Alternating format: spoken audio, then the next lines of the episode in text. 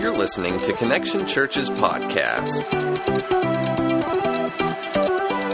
Good morning. How's everybody doing? Everybody good? Good. Good to see you. Glad you're here. Excited about today and excited about the second week of this series framework. Um, and uh, excited about the things coming up in August. As you know, people start settling back in from vacation and from uh, all the things that go on during summer, and school starts back. And then a couple of weeks after public school starts, we get the college students back, and that always brings a lot of energy um, into the church. So I'm excited about the things that are coming up in the church, but I'm also excited about what God has for us today. I've Been excited about preaching this message actually for about two weeks now, and so I'm looking forward to getting into it. Um, as we look at this series on uh, called Framework, what we're looking at is the fact that um, we know as Christians, as followers, um, when we believe um, that the foundation for everything is Jesus. He's the only foundation that we can build our life on. And so here's the thing that we understand that as we build our life on Christ, the gospel is really what adds the framework to this structure. It's what we do. It's how we live. Um, not a part of our life, but our whole life. And that's what builds us up in Christ. It's what um, takes us from that moment of salvation and, and begins to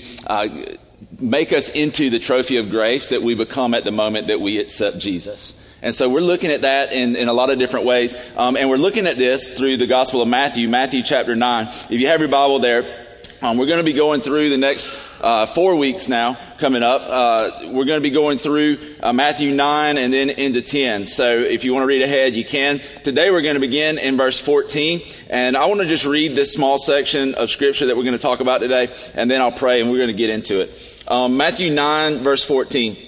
It says, then John's disciples came. That means John the Baptist. His disciples come to Jesus.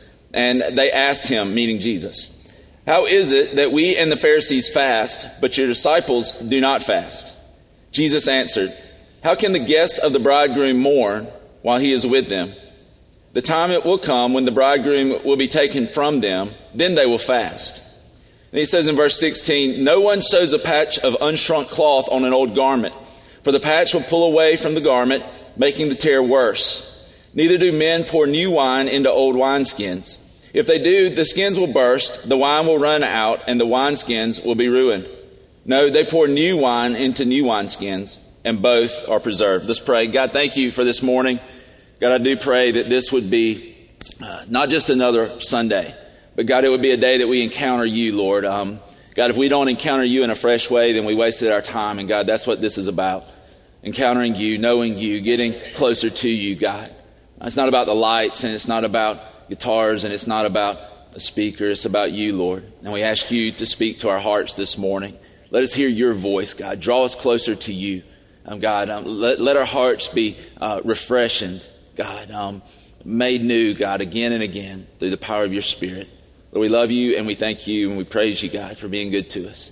In Jesus' name, amen. Amen.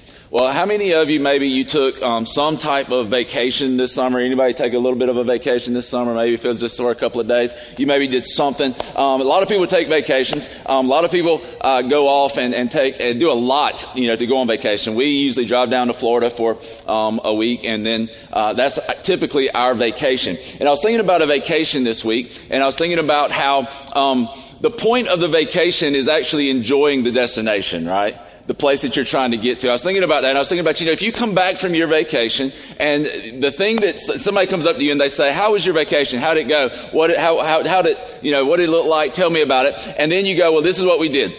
We got in the car and we drove and then we had to stop and we put gas in the car. And then we were on this four lane road for a long, long time. And then we came home.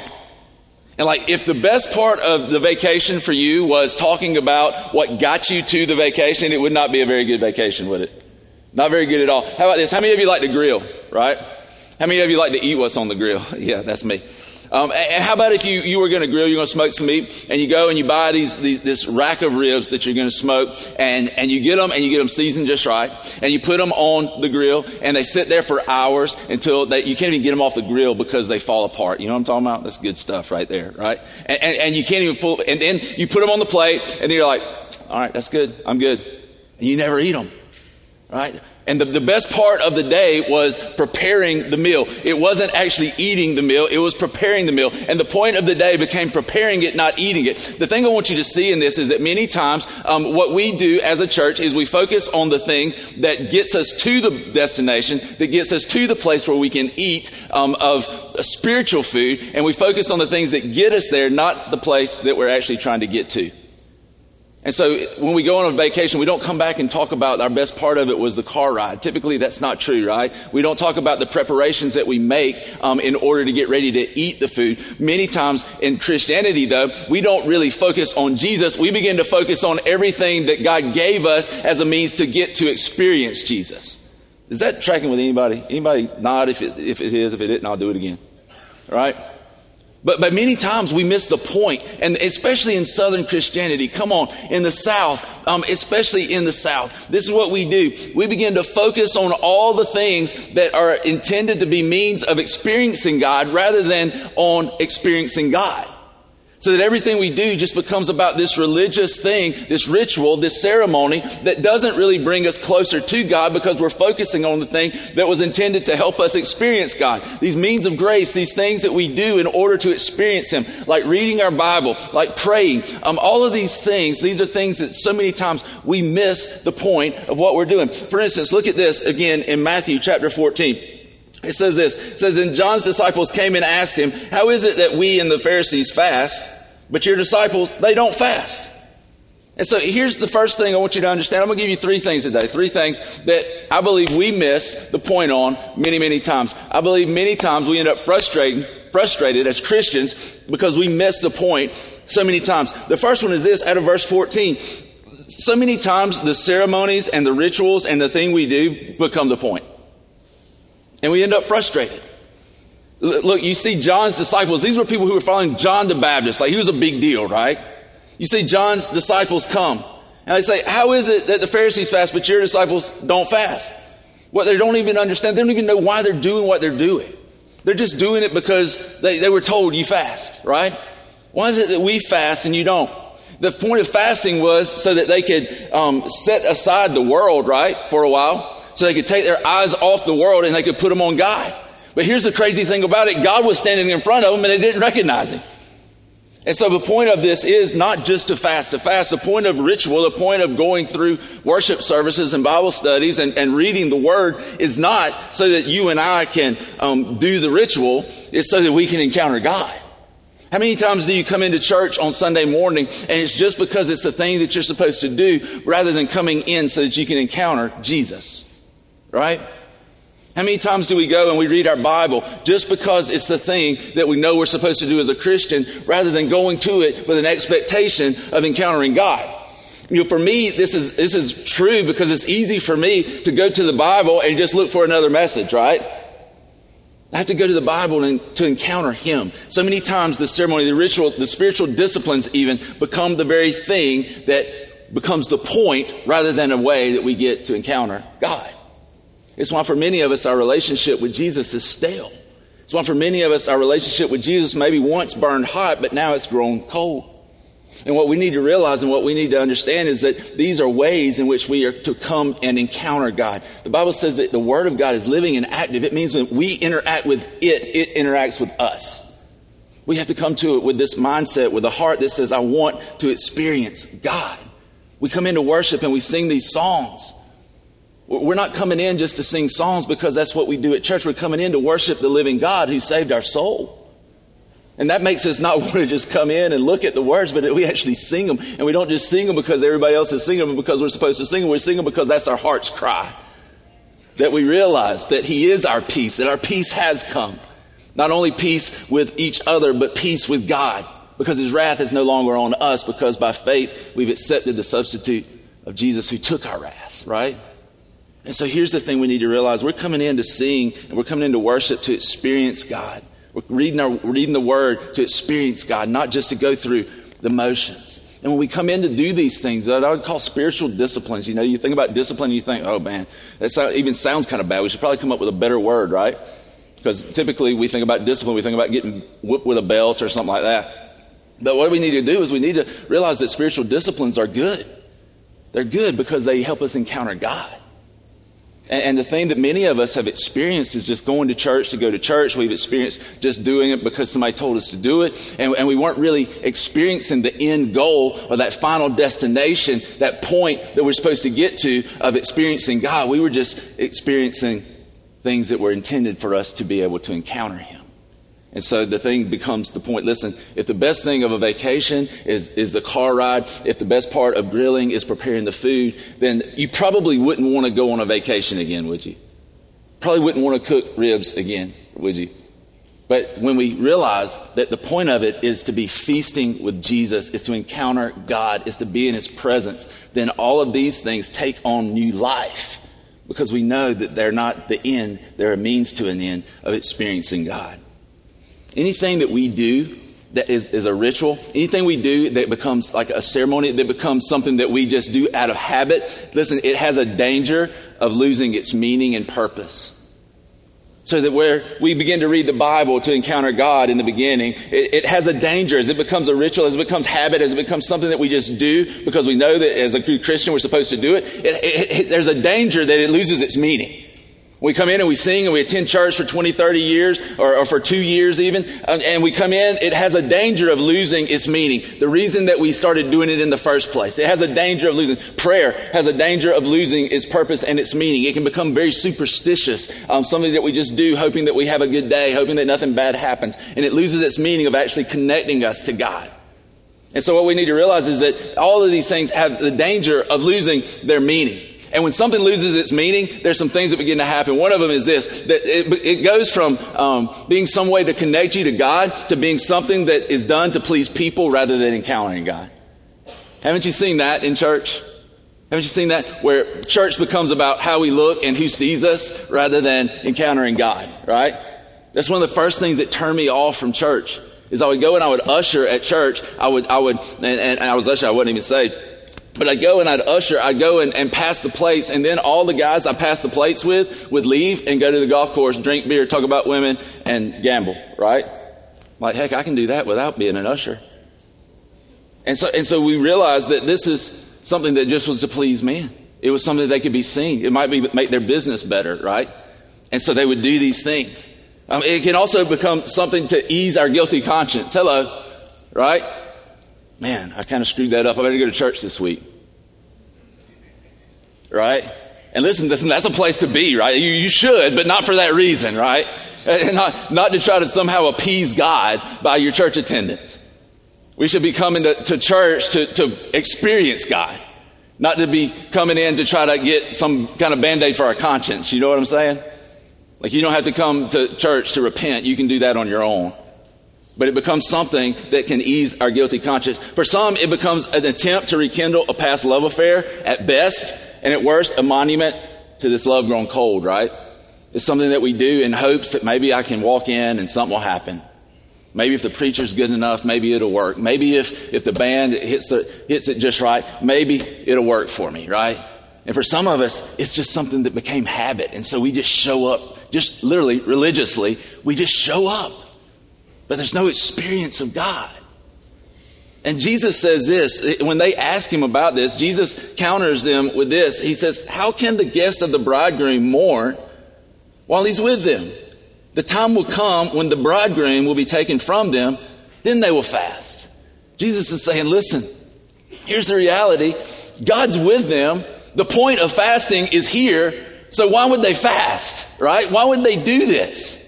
Why, why, would they, why would they fast when the point of the fast is standing right in front of them and they're talking to him? And so he's telling them, listen, you're missing the point. And I wonder how many of us as Christians have missed the point. And maybe we've just treaded slightly away from it for so long that we just don't even realize it. Maybe it's something that has just been a slow drift for us because Jesus is saying that this should be, this relationship, this encountering of Jesus should be the same as when um, a bridegroom uh, the, or the groom to us, throws this party. So for a week they would party. For a week they would have this throwdown where they would get together and they would celebrate. It was for many of them it was the highlight of their life because these were oftentimes poor people who set aside everything for this one week. I read a quote this week. I wanted to share it with you about what the wedding uh, banquet looked like and, and what this um, party would actually be. And it says this. It says at a Jewish wedding, open house was maintained for a week. So this was a week long party, right? Some of you thought you'd been to parties. This was a week long party. It was a time of rejoicing and hospitality, dancing and fun, such as might rarely come into the lives of poor people. And it was all paid for by the bridegroom. It was free to all comers.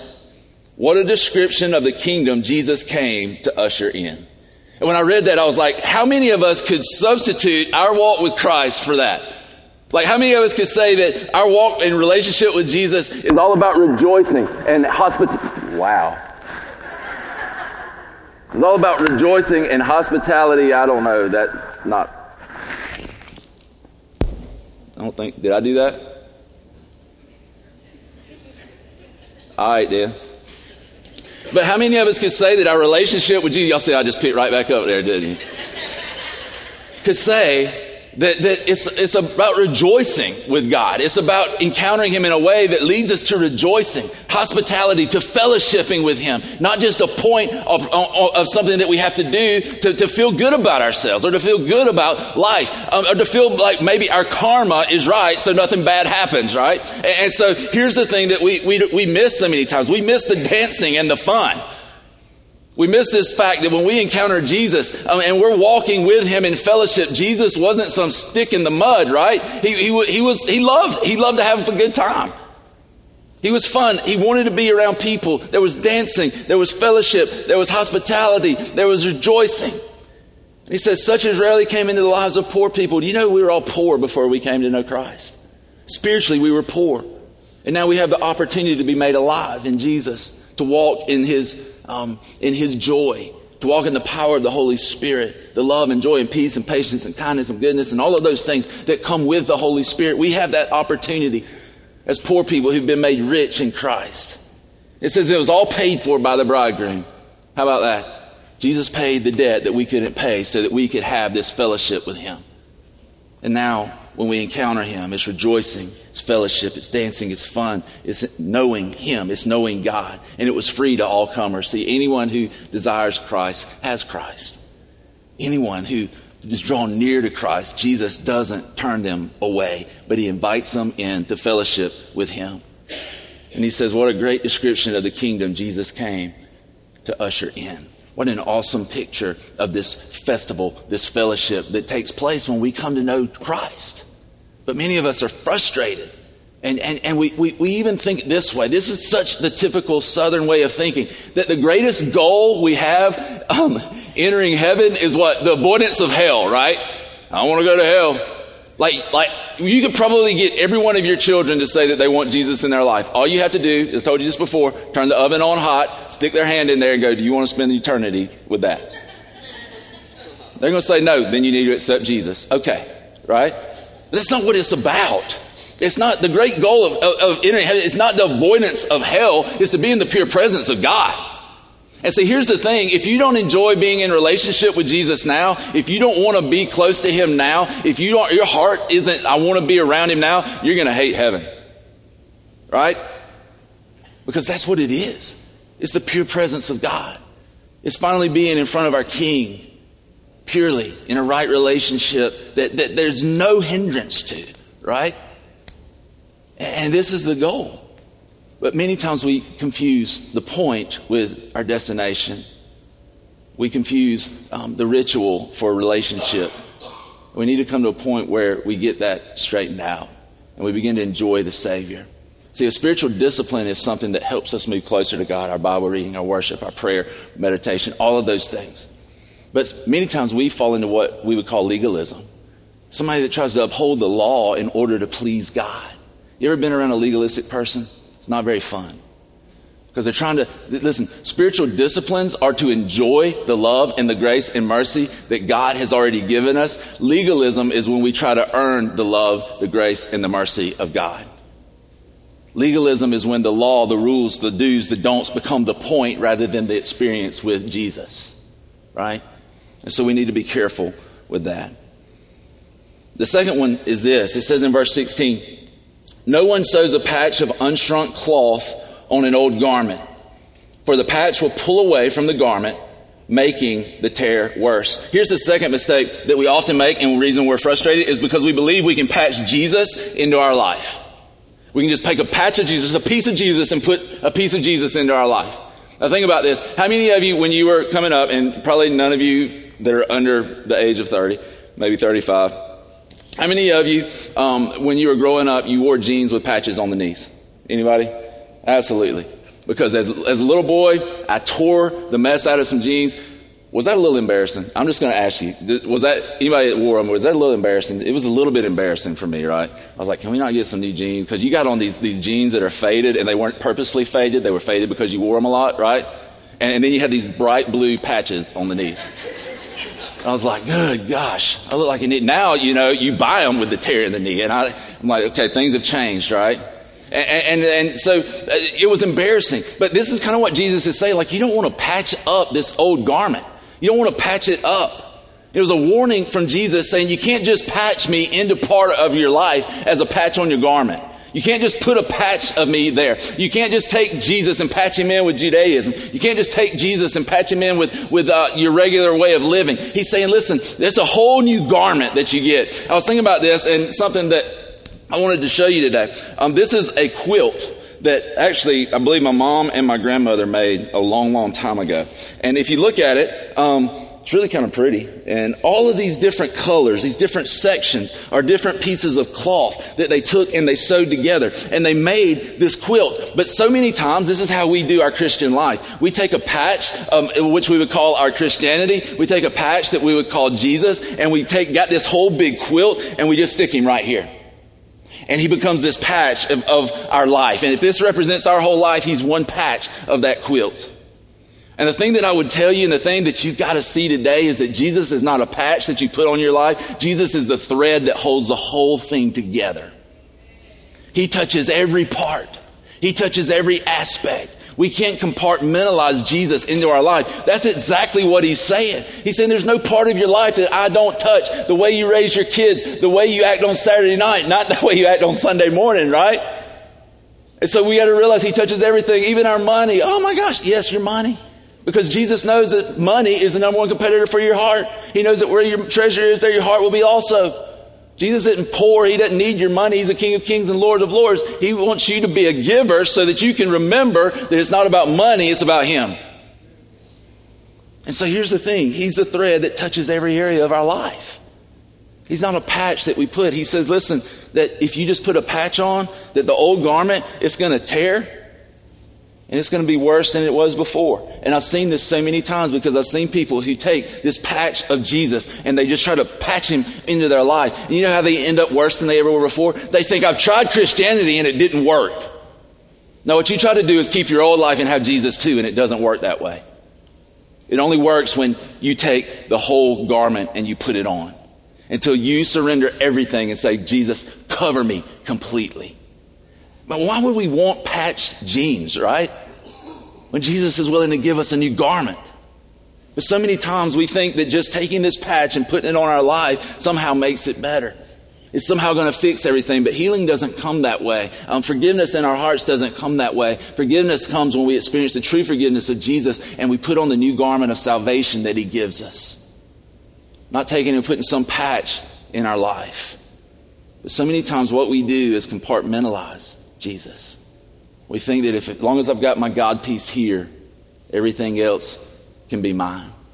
But when we come to Christ, we're coming and we're saying, You have it all, everything. See, that's the lordship of Christ. We love the Savior aspect, right? That He saves us from our sin. But there's the lordship of Christ. That we surrender our lives completely to Him, not as a piece, but as a whole. And we begin to walk that out with Him is he's calling the shots and we're no longer calling the shots. See, for a lot of people in here today, the time for patching is done and it's time to put on the new garment, right? because we've been walking through church life. We've been walking through life. We've been walking in this religious atmosphere um, all of our lives, maybe, and yet we've never really put on the garment of Jesus, the salvation, the righteousness of Christ. We've never said yes to that offer that He gives us of making us whole, making us clean, of forgiving our sins. This is really a picture of salvation. Jesus is saying, listen, unless you envelop this completely, unless this envelops you completely, it's not going to help you. It's not going to make a difference. It's not going to change things. The question today is have we made Jesus the Lord of our life? Or has he just been a part of our life, a compartmentalized section of our life, a patch, like a patch on a quilt in our life? Or is he the thread that holds it all together? The third one is this. He goes on and he says, Neither do men pour new wine into old wineskins. If they do, the skins will burst, the wine will run out, and the wineskins will be ruined. No, they pour new wine into new wineskins, and both are preserved. This one I want to explain a little bit more, but the third one is this, you can write this down, is that we only get half of the truth. We only get half of the truth. It's a little bit like the, the garment in that we just we kind of just want to put a piece of it in but what jesus is saying is that this new truth that's coming this new teaching this new understanding of god that's coming is too big it's too vast it's too awesome it's too amazing for you to be able to stuff it into your old way of thinking you, you can't just stuff this truth into your old way of thinking. Basically, what he's telling them, unless your mind begins to change, unless it begins to be renewed, and you're able to receive this truth of Jesus, then, then you're not going to get it. it is not going to work. Because the temptation was for them to want to take some of Jesus' teaching and just put it into what was already there. And he said, listen, this, this power of this forgiveness, this power of new life, um, this power of, um, of uh, mercy that God's bringing through me, and this atonement for sin, here's the thing. It's going to blow you up if you try to contain it in what's, what you've been doing because it doesn't fit in ritual and ceremony and all of that. We need the structure, we need programs, we need all of those things. But those are all things that are a means to getting us to where Jesus wants us to be. And what he's telling us is this, this truth doesn't fit in your nice, neat rows and columns. This truth is a truth that encounters you where you are in your own, in your real life and begins to change things. But you have to come to a point where you're no longer seeing it out of this religious mindset. And the way you're seeing it is you're seeing it through the eyes of Christ. That's why I believe Romans 12, 1 and 2 talks so much about us renewing our minds. We've got to begin to think like Jesus. We got to quit thinking that we can somehow structure Jesus or program Jesus. And, and, it's like this we trust people, we trust God so many times as a church to bring them to salvation, and then we don't trust God to help them grow up. We think that if we don't do every single thing in their life, listen, this is, this is how I came to Christ. I, I realized I was a sinner. I realized I needed forgiveness, and I said yes to Jesus and the gospel. I had a Bible, and I said, you know what? I should probably read that. Right? I was like, you know what? The Bible says to give. I should probably start giving. Like, well, you know what? The Bible talks a lot about community. I should probably meet with somebody regularly. And you start doing what the Word of God says, right? And we begin to let this new truth begin to shape our minds. But we have to put this into a new paradigm. We cannot fit it into our old ways of thinking. It doesn't work. This, listen, our ways of thinking have to be shaped by God's Word. We don't shape God's Word by the way we think. It's a big difference. And so we have to come to that place of seeing this. Because what begins to happen is we begin to actually put our faith and our trust in um, what we do not who he is. See, Jesus isn't something else to do, Jesus is someone to know. And that's what he's calling us to is a relationship with him. Not to miss the point, the main point of him by focusing on all these other things. So many times, what begins to happen is these outward religious actions that we do and we begin to think have power. Um, listen, they disappoint us. It's why so many people end up going to church all of their life, but they never really experience Christ. They never experience the power of God. So here's the thing that I can tell you is I can't, I, I don't have the power to change you. I don't have the power to preach a good enough message that, that changes your heart. We're completely dependent on the Holy Spirit. And my question to you today would be, is your heart open to receive the truth of God? For some of us, it's the truth of, of who Jesus is. See, I see a lot of people today who are physically alive but spiritually dead. As, as I walk around, as I watch TV, as I listen to the radio, there are so many people who are physically alive and spiritually dead because they missed the truth of Christ. And that's maybe where you're at today is you need to receive the truth of Jesus. That he did die for your sins. That he did take those away. That he did die on a cross. That he did go in a tomb. That he did come out three days later. That he is alive and because of him we have the promise of eternal life as well. For some of us we need to receive that truth and become spiritually as well as physically alive. Right? And we need to come to that place.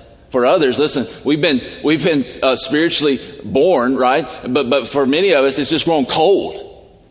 It's one of those things that we're, we're spiritually alive, but we're living as though we're dead. We can't say that our relationship with Jesus is, is defined by rejoicing in Him. We can't say that our relationship with Jesus is defined by fun and, and, and even dancing with God, right? I know some of you don't dance. I don't dance either. That's okay. You don't have to dance. But enjoying Him, right? and living in that relationship. And so for many of us, we, we miss that.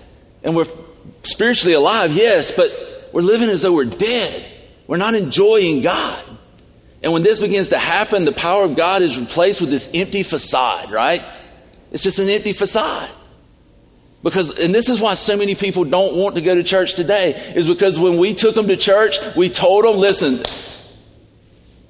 we want to introduce you to God. And somebody walks up to you and tells you that, you're like, oh my gosh, yes. But then when they walked in, all they found was nothing. They were disillusioned. And the thing we've got to have is that people, listen, we need to be bringing them to a relationship with Jesus, not doing something else, giving them something else to do. That's not what this is about. The end is encountering Jesus in of himself. So many times what we begin to do is we we neglect the truth of God, the big T truth of God, because we have focused on so many other things. This is one of my greatest fears with this church is that somehow we would drift into this place of focusing on other stuff, especially as we build a building. I think about that and I'm like, Lord, do not let this become about a building. Lord, do not let this become about a band.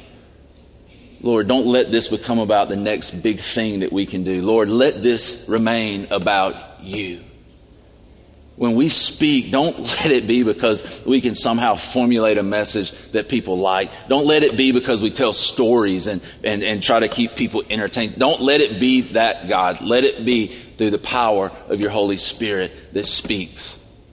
Because listen, we can have all the stuff. We can do all the things. But at the end of the day, if we don't have the power of God, we've got nothing. I believe it was Billy Graham that said 95% of what is done in churches today could be done without the Holy Spirit. I think he knows a thing or two about that. The reality is, I don't want us to be a church that depends on what we can do, how we can organize, how things look. I want us to be a church that's dependent on the Holy Spirit, that's dependent on God, that's seeking after God. And I guess that's what I want you to hear today and what I want you to take away today. Is that we don't need more church as we've known it. What we need is encounters with Jesus.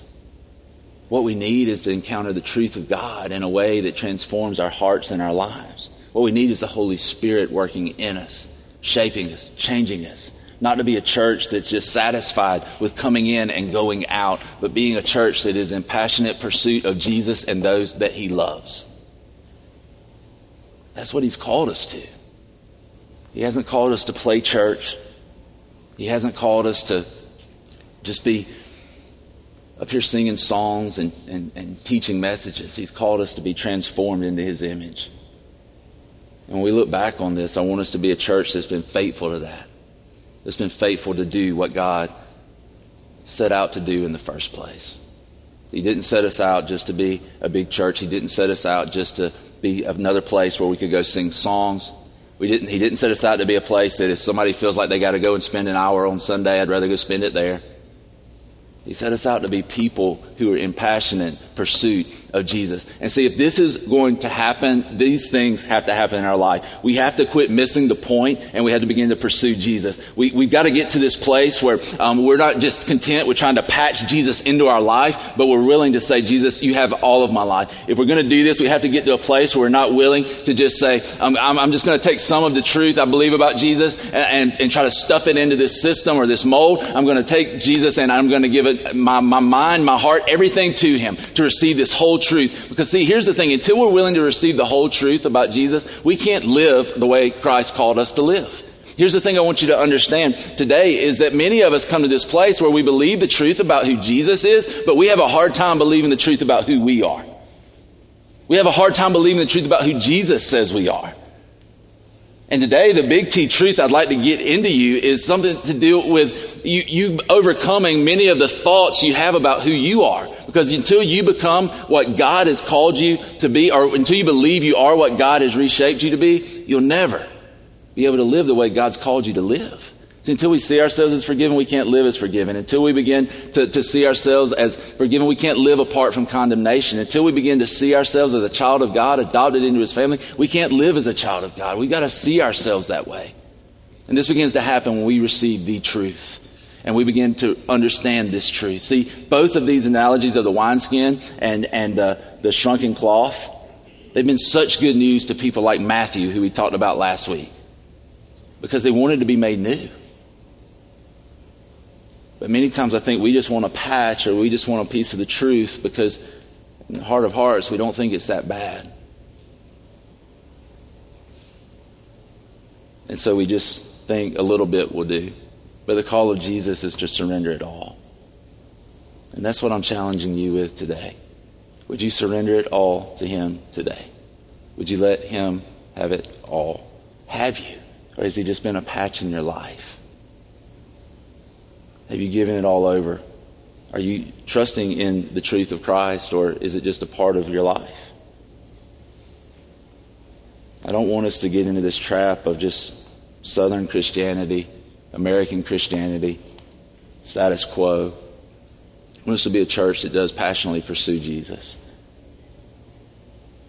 that has a heart to go after Him and after those He loves.